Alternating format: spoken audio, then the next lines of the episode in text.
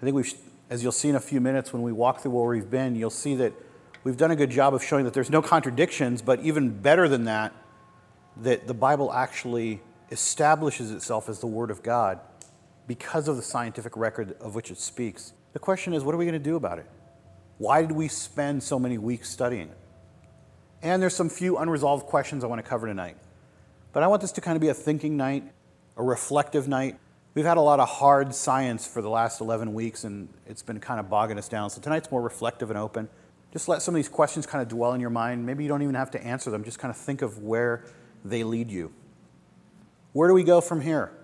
You know that I'm a big fan of carefully guarding the time that we spend in Exodus on subjects that actually make sense and that matter. That we eliminated the fluff and all that, not just because you guys asked us to, but because we really need to be serious students of the Bible and serious students of subjects that affect Christianity and allow us to witness to other people.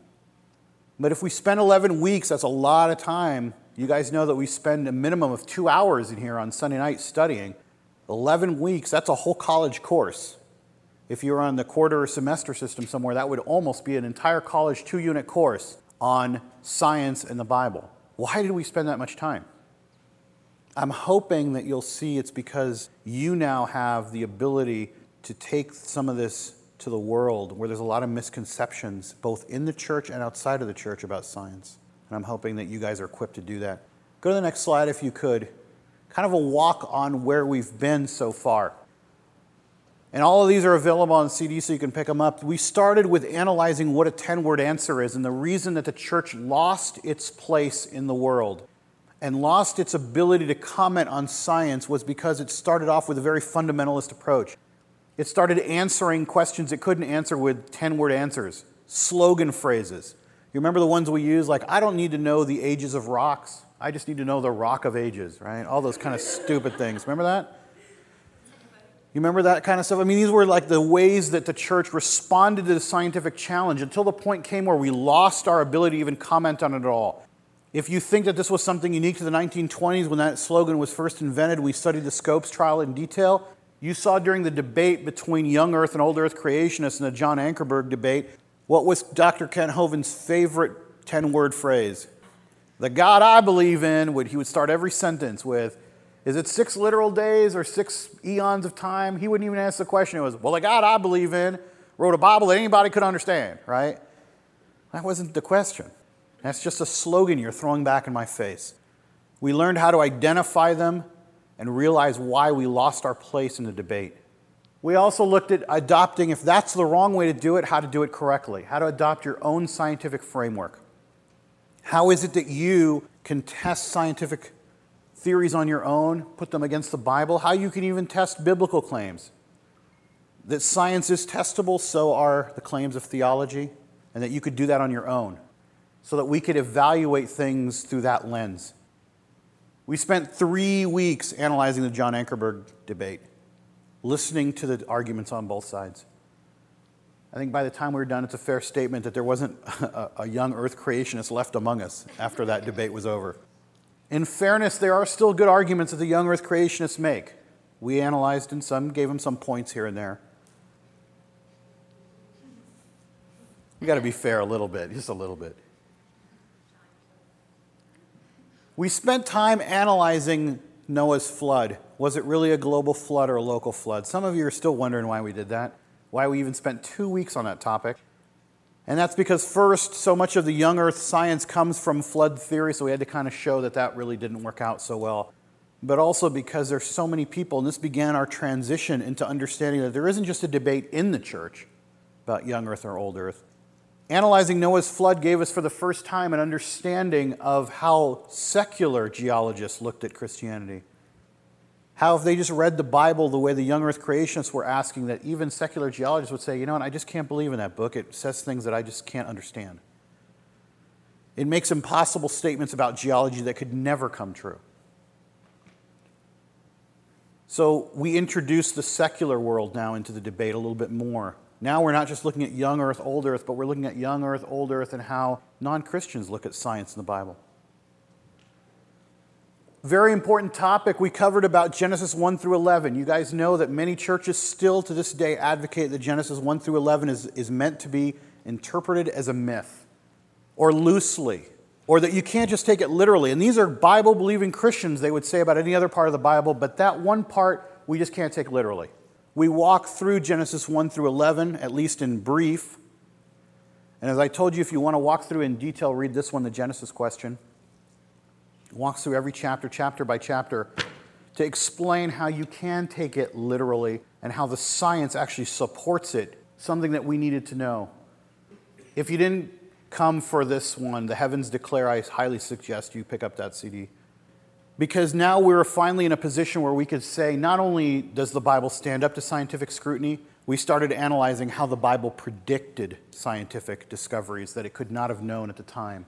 We started talking about how the heavens themselves declare the glory of the Lord. That's found in the Psalms, but we actually looked at it scientifically how science, the universe, everything about it, not only points to who God is, but how the Bible points right back and predicts scientific discoveries that wouldn't happen for thousands of years, self authenticating the Bible. Showing that the Bible is unique among books written in its detail about science, in its accuracy, and of course, in its ability to predict things that nobody could have known without the hand of God guiding the writers. We spent a couple uh, brief moments on the failings of evolution. You guys know that I'm not a big proponent of just bashing evolution. We all know it's probably bogus after we've walked through it. If you don't believe me, read some of the books by Philip Johnson. The theory itself can't sustain itself, not because I say so, not because Christian fundamentalists say so, but because the scientists who believe in evolution themselves say so. The biggest secret in the scientific community is those scientists who are at the forefront of evolution have a crisis on their hands. They can't justify the theory any longer. So now we're looking at outer space, trying to find if there's some other life in the universe that started life on Earth because we know it couldn't have started on Earth by itself. So I'll at least give them a point and say, well, at least they realize that there's, it's got to come from somewhere. They just refuse to believe it comes from God. So the two leading theories are either the universe is expanding and contracting, contract, you know, constantly, multiple big bangs over hundreds and hundreds of billions of years until you finally get one that works out, or the current theory of life in outer space somehow impregnated life on Earth. Hey, I'm not telling you that I, in my little brain at New Song Church, you know, in the year 2005, can conclusively rule that out. But I am telling you that it seems a lot more probable that God created the universe than that theory. I'm not smart enough to tell you there was no aliens, you know, in space and there it couldn't have happened. But we haven't found it so far, and there's a lot more evidence in the Bible that God created the universe than that aliens did, because the question would still be who created the aliens. So that's why I don't bash evolution because it's falling apart on its own. The only thing I want you guys to know tonight as we talk about it is that Every day in states across the nation, they're trying to pass legislation that allows people to criticize evolution in the classroom, and those efforts are getting rejected because it seems that evolution is at least neutral in its religious stance. So, therefore, they're letting it be taught. And I read in one article this week that was saying, What happens when a science teacher in a high school science class, someone raised their hand and goes, Well, wait a minute, isn't it true that the top evolutionists are saying that mathematically it's improbable? They actually have like responses for the teacher. And the teacher's supposed to say, You'll need to take that up with your parents or your priest. As if your parents or your priests have any idea what they're talking about when it comes to that but that they can't really even make a response because then the class is going to grind to a halt. They're going to start talking about the problems with evolution, and then the whole thing kind of falls apart. And how would you get your grade in genetics part of biology if that ground to a halt? Last week we covered the testimony of the skeptics. Last week we covered the number of people who, if they, when they were challenged to investigate the claims of Christianity, or when they set out to disprove Christianity, became Christians. And that was just to kind of put some parameters around the debate of why we're studying science, kind of brings us to where we are tonight. I know that during this whole series, there have been people who've said, you know what, I don't need to know this. I don't need to know anything about science. I believe in Jesus, and that's the end of it. That's good. It comes close to a 10 word answer, by the way. But there are people who, who don't need this. But there are a lot of people who do, both in the church and outside of the church. There are some of us who've been bothered since we were little kids about how the dinosaurs were part of Noah's Ark, or were they not, or did they come before, or where were they? Okay? And there are certainly people who do not believe in Jesus, who do not believe in God, who still want to know the answer as a prerequisite. And that's the reason we spent so long on it, okay? I feel like that's a good reason. Let's go to the next slide. But some questions remain. And that's what I want to wrap up tonight. Many people already believe in God or a God of sorts. Okay? So even if we're able to establish that the scientific record does not contradict the existence of God, but actually supports the existence of God, how do we know which God exists? What I want to close off tonight, after we've spent all this time talking about Genesis and God and creating the world, if it's really true that if you walk through all the CDs that you have and you listen to all the talks we had, that you would come to the conclusion that, you know what, the most probable result is that God is there, He really did create the universe, just like it says. And now I understand where everything fits into place over all those eons of time that God took to create the place. Here's the question How does that have anything to do with Christianity and the claims of Jesus Christ? Can you extrapolate from the creation being true and God being there to know which God? How do we know that it wasn't Buddha who created the whole world? How do we know that it's not the God of Islam, for example, who seems very similar to our God sometimes? How do we know that it has anything to do with Christianity? I mean, say you've got a doubting friend and you walk them through all this great science and they go, wow, that's amazing. Maybe God did really create the universe, but God with a little g because I'm not sure you've established to me that has anything to do with the God of Christianity. Anyone care to respond? Well, I would say that um, all the information that I just showed, showed you is from the Bible, and the Bible has been true so far. So perhaps Jesus is the Messiah. Okay, so the biblical claims establish that the first part of the Bible are true. So why not believe the rest of the book? Okay, Josh? The, um, Christianity is the only religion that claims, and when talking about Jesus, Jesus is a God outside of time and space that went into time and space. He created it. There's other religions that have ideas that these gods or God created Earth, but there's no idea of time and space actually being created, and that's in the New Testament. Okay, did everybody hear that? Basically, Christianity is unique in its, in its claim that there is a God who's outside of time and space, who's intervening and acting to create all this, and which is exactly, by the way, what scientists have discovered that there has to be an intervening force or some creative force outside of time and space, because even secular scientists admit now that time and space were both created and all matter in them. They're just not sure by who. And that goes back to Stephen Hawking in 1973. He believes that. So he just doesn't believe in God. I think you could take those two answers and combine them, the two answers that we've looked at. I think that if you're going to say, first of all, we talked about the authentication of the Bible, that the Bible can self authenticate itself, not because it says all scripture is profitable for, no, because it predicts things that will occur outside of the Bible, all of which occur. It predicts scientific discoveries that are not discovered till very later. It makes statements about events that will happen that all come true, and because you can't find a contradiction in it anywhere against the scientific record. Okay? The more we learn about science, the more the Bible becomes a brilliant book that can only be inspired by God. So, using Angela's idea, if you're going to believe the beginning of it, which is seems to be the wackier version, at least scientifically, then as you go forward and start, it turns into a history book and then later becomes a story about Jesus. Why wouldn't you follow that through all the way? Okay, it's an, it's an argument. Josh's point comes in and adds to that, which is the Bible is unique, and so is God's role in it, the way He's described exactly the way science is discovering him to be. Again, kind of like somebody who's leaving us a clue that this is the right one. And then you can add all the other things that we know about the Bible, about how correctly it's been interpreted, all the prophecies that have come true, and you keep going and you think, you know what? It really does lead to one religion that makes this claim, and all the others seem to make another claim. Think of all the religions that where man either is existing or the gods are like former or something or another. I mean, there's always some other version of it that comes nothing close to a book that begins with the first word saying, In the beginning, God created space, time, matter, basically. It's really what it says. And then goes through and nails down the order of all the creation events in the right order within the first chapter. That science will only perfect as time goes on in the 20th century. Okay? So I think that's a good conclusion that we are at least headed in the right direction. Okay, go to the next slide.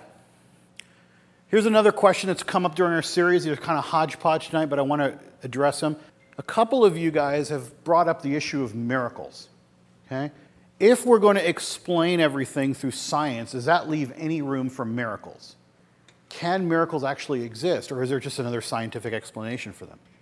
Hear me on this. We're not saying just because the Bible can be reconciled with science that there are no miracles in the Bible. I didn't say that.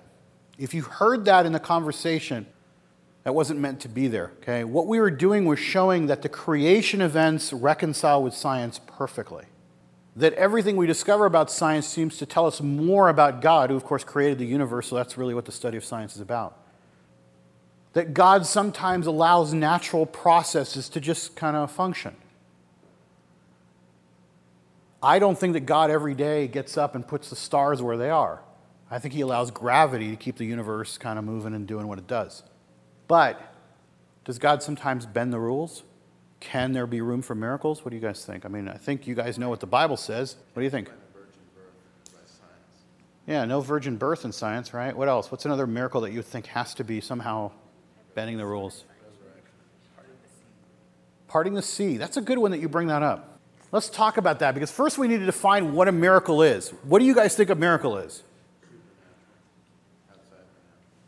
Yeah, something outside of something outside of the natural. Okay.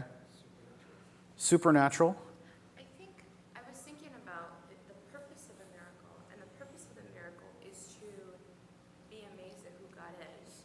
So even if it's not outside of the natural, and we can't explain it, then we'll define it as a miracle because of whatever. That doesn't mean that it's not a miracle. All right, let's do this. We've done this before. We've had a talk on miracles before. Let's wind it in here. You're on your way to work. You got to go down side streets. There are 30 signals on the way to work. You're totally late. You are so busted. If you're late one more time, you're fired. And you go, God, please help me. And like all 30 signals are green. I mean, you're just flying through all of them. Is that a miracle? Why not? Is that a coincidence? I'm asking you, is that a miracle? How many people say that is conclusively a miracle? Conclusively. Five. How many people think there's no way that could be a miracle? Three. How many people think it's just not possible to tell?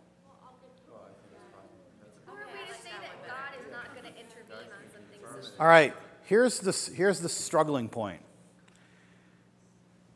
If by random chance, I mean, is it possible that all 30 signals could be green by random chance? It's possible.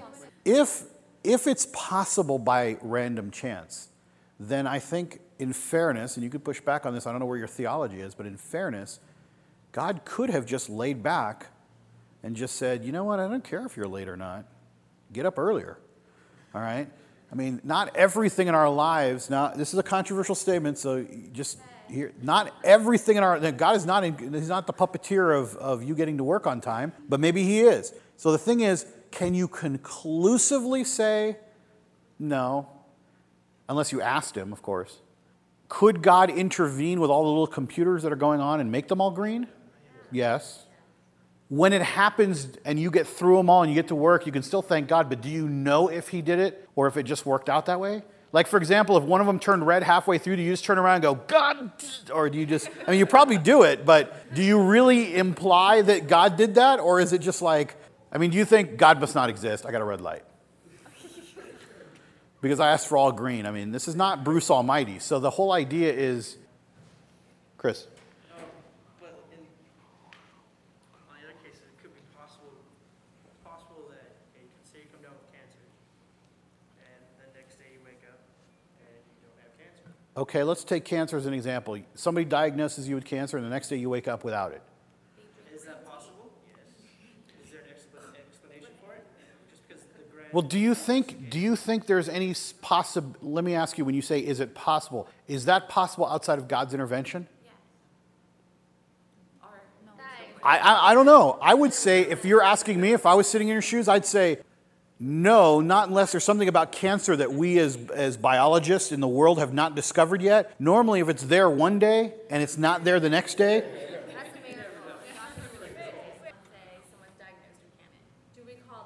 but you've introduced but you've introduced something that was not in his hypothetical. What you did was you changed the hypothetical. What susanna's introducing is it's something different. It's it's you're introducing the concept of treatment. We haven't gotten there yet. What I'm saying is before we introduce treatment, let's just start with we know a person has cancer. Everything that, that we know about biology and whatever that area of medicine is called, oncology, whatever it is, tells us that it should be there the next day. Okay, she goes to a prayer healing, everybody's all over the place, you know, we're handling snakes and drinking cyanide, wiggling around in the aisles, and she goes back the next day and she's healed. All right? My sense would be that's a miracle because something has altered the physical, but we don't, unless, like I said, unless there's something about cancer we don't know, this just happens randomly to one in every 20 people, okay? But let's add treatment to this situation. Let's add treatment. What happens when somebody undergoes chemo and it works? Is that a miracle or is that just, what do you call that? Josh? It could be God predestined when he was, so God very well could have naturally made it, so you would have got that cure in time. Let's, let's bring this a little bit to a head, all right? Let's bring this to a point here. First, I think Josh has a point that God does leave us with the ability, with minds, things on this planet, plants we may not have even discovered, minerals, herbs, whatever it is, to create medicines and to heal one another. And God, by His providence, has given us those things. And God may even will it that a certain patient meet a certain doctor who's come up with a great cure and that person will live. And that's possible. But when we're talking about miracles, there's two features to it that you should always be looking for. One is God generally sends miracles when they have a purpose, as Eric was kind of alluding to. There's an enunciation of something. Remember, most of Jesus' ministry, if you look at it, was not a miracle ministry or healing ministry. In fact, you almost had to challenge Jesus to get him to pull off a miracle. Okay? It was oftentimes he was found to do miracles when somebody would say, What's easier? That I heal this person or that I forgive their sins? You challenging my authority? All right, get up and walk. All right? Or let me send a signal to these 5,000 people that we're going to all eat here. Like something big was going on. If Jesus was primarily a miracle doer, then he would have just walked around going, he didn't do that. He very sparingly used whatever power he had, you know? What I'm saying is there seemed to be a purpose to it. There was a reason, and that's why a lot of people believe, which I don't, but a lot of people believe that miracles died in the apostolic age, that there are no true miracles anymore because the purpose of spreading the word is kind of done. I don't believe that, but some people do. But the second part I think you guys need to identify is it seems to have to defy just the odds or just that the treatment worked or it didn't. It, it seems to be that you can look at a miracle and say, that's a miracle. Not when a plane crashes and you know 99 people die and one person survives. The odds are possible that could happen. Now you may say God allowed that to happen. I agree. God could use that. We're going to come back to Wes's example in just a second about the Red Sea because I haven't forgotten about that. But if the plane crashes into a mountain, all right, and everybody survives, that still is possible. I mean, we read weird stories all the time. What I'm saying is, if the plane crashes a mountain, they find out there was nobody on board because everybody just got picked up off it and landed in safety. That's probably a miracle because the laws of physics were altered in some way. When a blind person can't see because their optic nerve is damaged, and they come back and it's working, that's probably an intervention to the laws of physics that changed that around. Okay? I, again, assuming no treatment of any kind. Wes?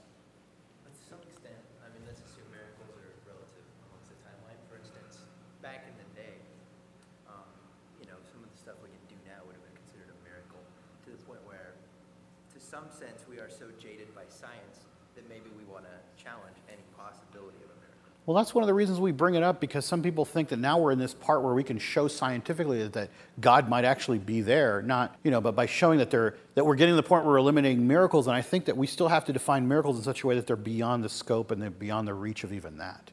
Now, let's take the Red Sea example for a second. Most of the research about the Red Sea miracle these days is that if you blow a wind at a certain angle, at a certain mile per hour, okay, at a place, okay, that you could actually part the Red Sea. And this is the thing that we talked about, I think it was probably about nine months ago, that, two, that a Russian and a German mathematician, both secular, decided to see if they could recreate the Red Sea miracle, and they did the computer modeling. They showed that it was totally possible. Everything about the story fits the science. And you only needed a, a wind of about 60 miles an hour blowing at a certain angle, certain place, that you could recreate the miracle perfectly. Is that a miracle? Here's the thing that you have to look at. There are different types of, I think, miracles. God can use natural forces because we define miracles to maybe something that's outside of the natural forces, but God can also direct natural forces to do something. In that particular example, I think that if you're going to say, How did you get 40 days and 40 nights of water in a desert? Okay, well, it's not impossible you could have rain, but God might have just made rain come down if He wanted to. All right? And kept rain coming down. In the Red Sea miracle, he may have directed the winds to go in a certain direction and just hold it there long enough for the Israelites to walk through and then yank it right out. Okay? Yes.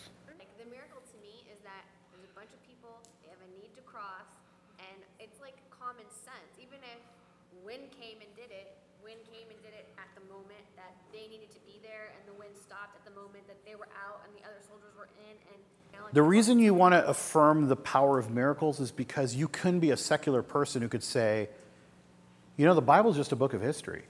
And it just so happened to record this one unbelievable crossing across the Red Sea. And these idiots believe there's a God because this happened, but I can show scientifically why it happened. So the fact that, like, back then, the random chance of billions and billions of people who are about to get slaughtered, one group of people showed up to the water, thought they were about to get slaughtered, the seas part, and those idiots believe in God.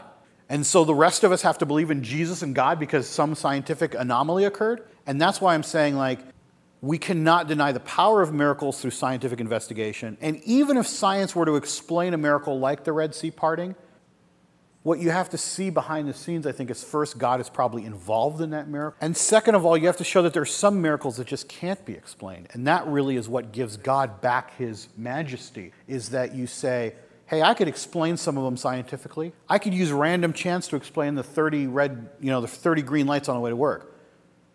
But I can't explain Lazarus rising from the dead. I can't explain that woman going to the doctor the next day with no cancer. And that gives God back his majesty. Says you could use any science you want, we can only get us so far. And that's really my overall point. Science, as great as we want to make it tonight, or all the last 11, 12 weeks that we spent on it, can only take us so far in the equation. There are people who will not believe in God until you resolve the scientific issues for them. There are people who could care less about the scientific issues because they already believe in God. And there are people who, no matter what you show them, will never believe in God. But you have to split the pie into those different regions and realize that some of you and some of the people you know will love Jesus regardless of the science. Some will hate him no matter what you show them. And some do need the science to help them get over the hurdle. But in all three of those categories, give God his due. He's still a miracle worker that goes above science. And I don't want anything that we studied in 12 weeks of science to take anything away from God in this one regard that science is not going to explain how Jesus rose from the dead. Science is not going to explain the virgin birth, as Josh said. But I just wanted to point out that some things may be random chance, some things may be natural causes, and people will try to attribute those things. Good. But there are some things that you just can't take away from them. Look, we pasteurize all our milk today, right? Remember when that was the biggest problem that people had, right? Today we get tetanus shots. Remember when that was a big problem? We get shots for polio. Remember when that was a problem? I think God works through those people and allows treatments to occur. And I think we just have to be careful because I guess on the one hand, we have some people who think everything's a miracle. You know, like anytime you get the 30 green lights, you're like, miracle, miracle this, miracle that, miracle I got this. And then they got people on the other side, and I didn't want to give you fuel through this science series who believe nothing's a miracle. Everything can be explained scientifically. I think that's both two extremes that, are, that miss the point. My question specifically is, do you think God would create science and nature and defy it? And why? But I, let me answer Angela's question. First of all, we've defined science as the discovery of God's characteristics in nature, right? We've defined science as the ability to discover who God is, and that's why they should be consistent. That God's revelation in the Bible should be consistent with man's discovery of God in physical nature. The heavens declare the glory of the Lord, right? But two points need to be made about God. And a lot of people believe that God could have been like the watchmaker who winds it up and lets it go. But that's why I want to point out that in the two types of interventions we've discussed, that God is not an absentee landlord over this world. Number one is even in the miracles that can be explained scientifically, like 40 days of rain, a parting of the Red Sea, that God is actually actively active behind his creation to direct some outcome. He's not necessarily bending the rules too far or violating them, but at that point, he's using things to direct. Okay? At the same time, I do believe that he will violate the laws of his own creation to show his power or for his purposes. Okay? I mean, the man was born blind. What was the purpose of healing him in that moment? It was so he could show his authority to forgive sin, or it was so he could show his authority to, to be identified as the master or Lord. Okay? Now, you take that, we know biblically what that reason is. In our everyday lives, when miracles happen, we don't always know. Okay? But I do believe it's always in some way to go back to showing his majesty or for his purposes in our lives. Okay? All right, let's, uh, let's move on and look at an example. Okay, you guys know the story of Joshua's long day? Do you guys remember that when we first started our series on science, one of the big questions at the Scopes trial that, that, that was asked of William Jennings Bryan when he took the stand as an expert was Do you believe the biblical account of how Joshua held up the sun? And Clarence Darrow was really trying to drive a point home here like, this of all the miracles is clearly the goofiest. Because we know that the earth rotates around the sun, and we know that the whole solar system is in rotation within a galaxy. You're telling me that at one point in time, because a guy said, let's stop this whole thing for a second, the universe just went. This would be quite a miracle. And I use this because I want to show the difference between scientific explanation and miracles for a moment. Okay, here's what it says, and I'll read it to you because it's kind of hard. On the day the Lord gave the Amorites over to Israel, you guys remember that this is when they're cleaning out the promised land for their own uses, all right? Joshua said to the Lord in the presence of Israel, O sun, stand still over Gibeon, O moon, over the valley of Ajalon. So the sun stood still and the moon stopped till the nation avenged itself on its enemies, as it was written in the book of Jashar. The sun stopped in the middle of the sky and delayed going down for about a full day. There has never been a day like it before or since, a day when the Lord listened to a man. Surely the Lord was fighting for Israel. Story pretty simple. Joshua is not done slaughtering the enemy.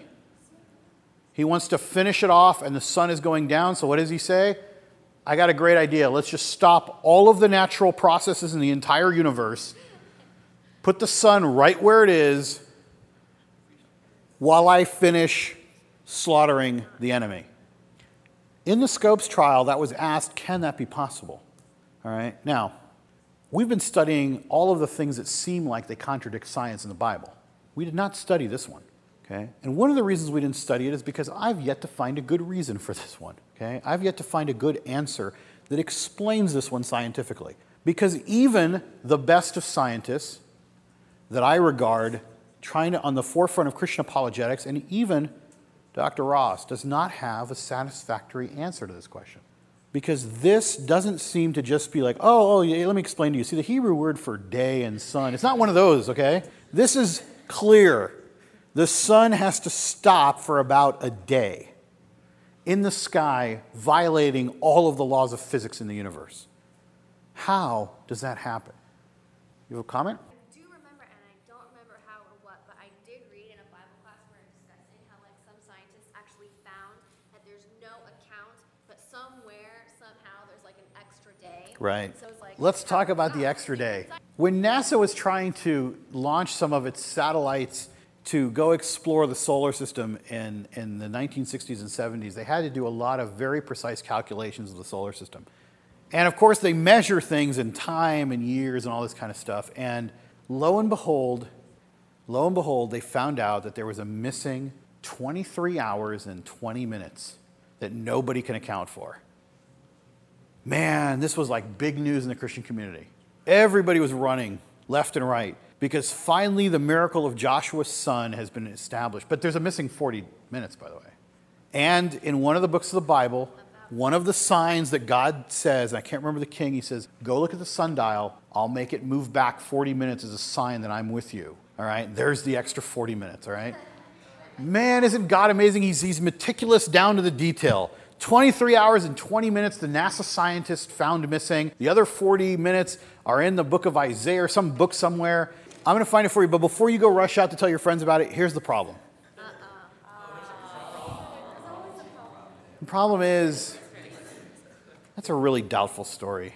That story was retracted later, and then it wasn't retracted, and then it was. And a lot of people said that the scientist said it. He didn't say it. The scientist wasn't really a scientist, he was just an engineer who worked on the project. It went back and forth. And then the real bomb that hit this guy was it turned out that like 60 years earlier, somebody had reported the same exact story in another book and published it somewhere. So it was like really doubtful did the guy get the story from there, didn't hear. And no one today, if you ask NASA, hey, how those 23 hours and 20 minutes doing? They were like, we don't know what you're talking about. Now, of course, NASA, they can lose satellites without any help, so they don't really need accurate measurements, obviously, you know. So was there a scientific finding? So the bottom line is right now, the whole scientific explanation for Joshua's day is in doubt among the Christian community because most people who have an intelligent brain say, you know what, that story is highly suspect, even though it came from a well meaning Christian. Here's the point two things to challenge your belief tonight. One is there may be some things we are just not smart enough to figure out scientifically yet. While the books that I read and went through with you guys over the last 11 or 12 weeks show some amazing discoveries and show that the Bible is amazingly accurate in a lot of ways, let's not fool ourselves into thinking that we're going to have every answer. Let's not ever confuse our knowledge with God's knowledge and the ability to understand His creation. And second of all, we're talking about miracles tonight because no matter how much you understand science and use the 11 weeks that we just had to understand everything about it, but tonight understand that there'll be some things you'll never understand, that maybe this is just a miracle. Maybe there is no explanation. Maybe God wants to stop the universe and all the laws of physics for an hour, 24 hours, whatever it takes, to allow Joshua to do what he wants to do. I know that if you read the texts of ancient civilizations, all of them seem to report that there was this one day in history that seemed to last forever. Most mythologies, ancient, especially the Chinese mythology, seem to record a day that lasted so long they thought the earth was going to burn. So maybe it's consistent that it really did happen. We know the Bible is true. It doesn't lie, so we know for us it did happen. The question is are we going to be able to explain it scientifically with another Hugh Ross book? Or maybe do we just say, you know what? There actually may be some things in the Bible that really are miracles. And this is one of them. That not the entire Old Testament is going to be subject to scientific scrutiny. That every once in a while, you're going to say, hey, you know what? There may be a scientific explanation why the walls of Jericho fell in the way they said in the Bible. And some people might say, oh, yeah, if you got a bunch of people and you all yelled, the sound wave would just make the whole wall come down. Maybe it's just a miracle. Maybe God does do miracles even in the Old Testament. When they dug up the archaeology of Jericho, by the way, you know, the Old Testament kind of societies, they just built one city on top of another, on top of another, on top of another. They found that curiously, every one of the walls fell a certain way when the city was destroyed, except the one that seemed to correspond in time to the biblical story. So we know the story is true. We just don't know why a bunch of people yelling around the walls of Jericho made the wall fall down. And like I said, you might be able to someday have an explanation like the Red Sea story and explain it and say, oh, yeah, now we figured out the physical qualities of waves, of sound, and all this stuff could literally bring down walls. Or you could just say, hey, our God is greater. I guess I'll know the answer when I go to heaven. So here's the question Is there anything that science can't do? Yes. Here's what science cannot do science cannot replace the Holy Spirit. You could read these books and they'll amaze you about how, how the Bible is accurate, how the Bible is true, but it won't replace the Holy Spirit. The Bible tells us that only the Holy Spirit can convict our hearts to really come to a knowing faith in Christ. It will not replace that. Science will not replace love, by the way. If you're one of these people standing on the street corner in Old Town Pasadena with the big sign that says homosexuality is a sin, you're one of those guys, the big judgmental guys, you're expecting to judge people into the kingdom of heaven? you could be as scientifically knowing as you want. People will not even stop to talk to you. It will not replace love. It will not replace miracles. It will not replace the need for Christ. It will not replace the need for accountability. It will not replace the need for you to read your Bible, to pray, to speak to God, to have a relationship with Him, to seek forgiveness. It will certainly not replace your decision personally in your life to accept Jesus Christ as your Savior. Everything we've studied for 11 weeks is a tool. It's a tool to help people who will not believe in Christ or will not believe in God until their doubts about science are at least addressed. And that may be a third of all people, maybe it's a quarter of all people, but it's an important enough group of all people that we spend 12 weeks on it. But it's not going to be a cover all for everybody. God bless those people who know nothing about science and still believe in Jesus. Isn't that what he said? He said, Blessed are those who will believe and who have not seen. There'll be some people who will just be that way, and you know what? Thank God you won't have to get in all these deep discussions. And then there'll be some people that you sit next to at the coffee shop, right? Who need to know, who want to know, because they can't believe in a God who would murder. They can't believe in a God who would allow Joshua to continue slaughtering. They can't believe in a God who would pardon a child molester on the last days of his life. They can't believe in a God who treats all sin as equal. They can't believe in a God who would forgive this or forgive that, or they can't believe in a God who sends someone to hell. And they got all these problems where they can't believe in God, but maybe at least you can find common ground on something where they might at least learn the Bible is a little bit more accurate than they originally thought. So science can't do it all, but flip the question around. What can science do? You guys, we're caught without an answer for a long time. We talked about this in our first meeting about the Scopes trial. We are caught without an answer. When people put the question to us and they say, Where did Cain get his wife? Where do the dinosaurs fit into the whole creation event? What about this Neanderthal caveman thing that I keep hearing about? How could the flood cover the whole earth? There's not enough water to cover the whole earth. Where'd it come from? What about these ancient civilizations that had burial rites? How could man only be 6,000 years old when the Chinese societies go back 10,000? Where are the answers to these questions? I hope that at least now you guys have some. And if you don't know where the rest of them are, they're in the books right here, in the New Song Library right over there. And the answer to any question you don't know is always, you know what? I don't know the answer to that, but I know I can find it. Would you listen to me if I found the answer and at least offered it back to you? Would you at least continue the discussion until I found an answer? Because I know somebody has an answer. I doubt there's any new doubters under the sun that have come up with a new question, especially at the places you guys are frequenting, right?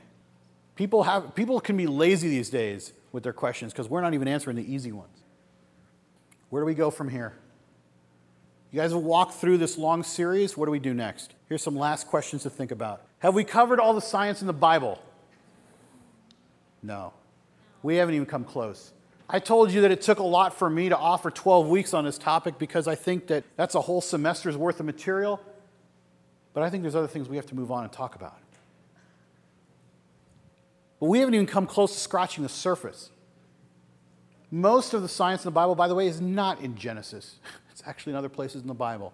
There are so many different creation accounts that are given extra place in the Bible other than Genesis. We're not going to walk through them all. Have we covered all the questions about seeming scientific contradictions? Nope. There are more of them. If you come up with some, I can point you to a book about them, or we can talk about them. Have we resolved the issues that divide the church? I wish that this group was the council. All right? You guys are eminently reasonable. I wish that this group was the council on the church division over young earth, old earth creationism. That I could present the evidence to you like a lawyer, and then you guys could vote like a jury. All right? Jury goes out for a while. You guys can deliberate and come back and go, We've made a decision. Dr. Hovind is in jail. The God I worship. From now on, every statement in church has to begin with the God I believe in, the God I worship, the God I know.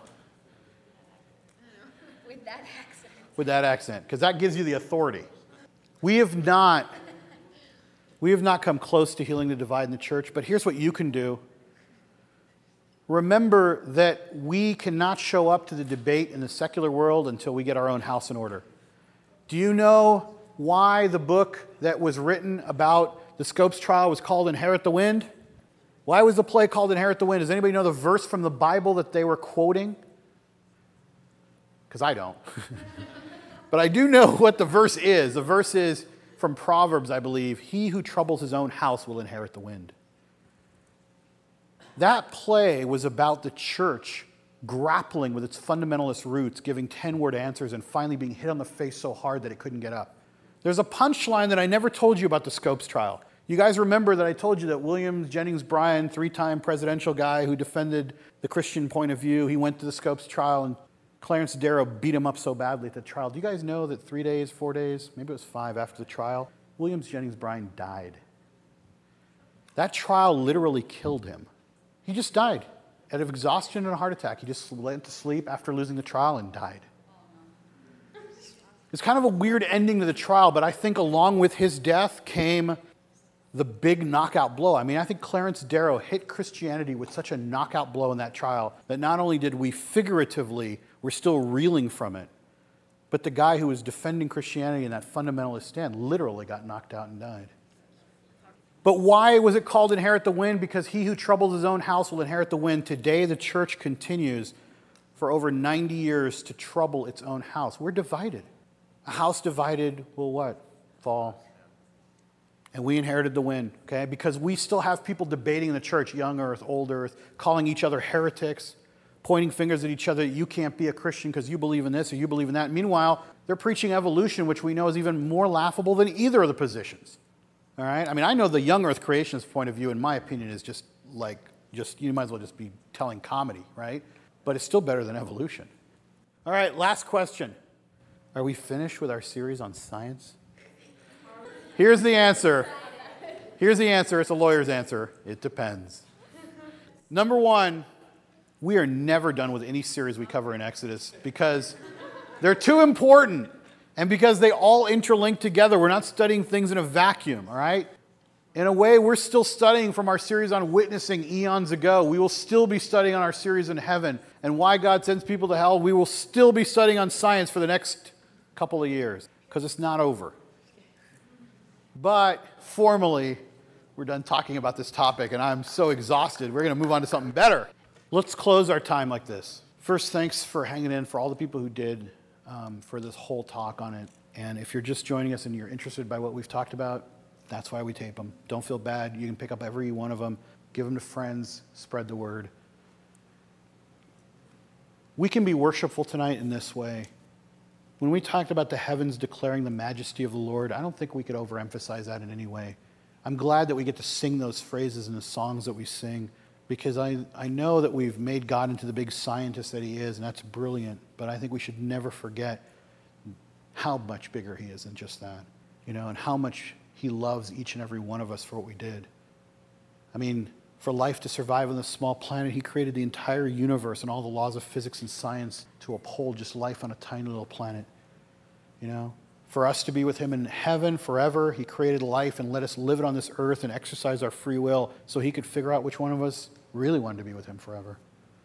He's a great God, he's a majesty, but I think we need to remember him tonight as king also and creator and give him full due. So let's pray for a moment. I'm going to leave some time open for silence for you guys to dwell on some of those things as we talk, and then we'll close. Hang out a little bit tonight. We're getting out early, which is good. We can kind of hang out and have some fun. It's been a long series.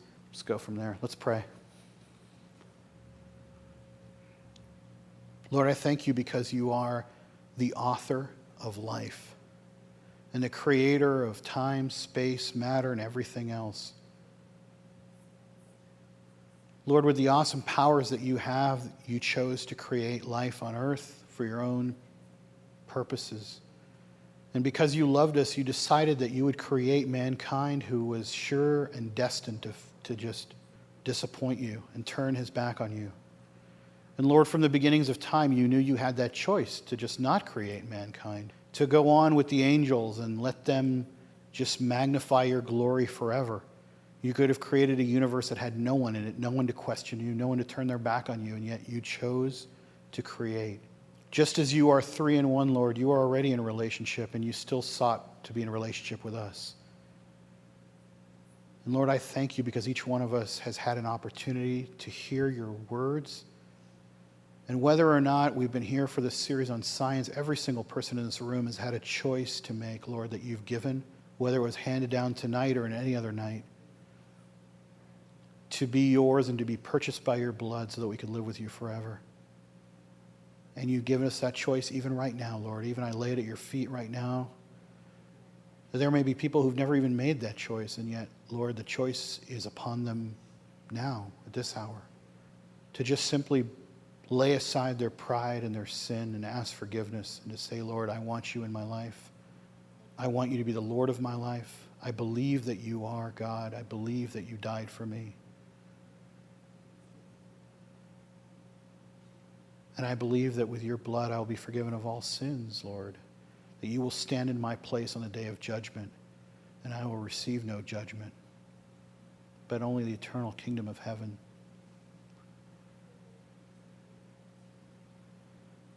Lord, we just take a moment to reflect on the type of love that must be there, the type of majesty that must be there to create all of this and give us a chance to participate in it, Lord.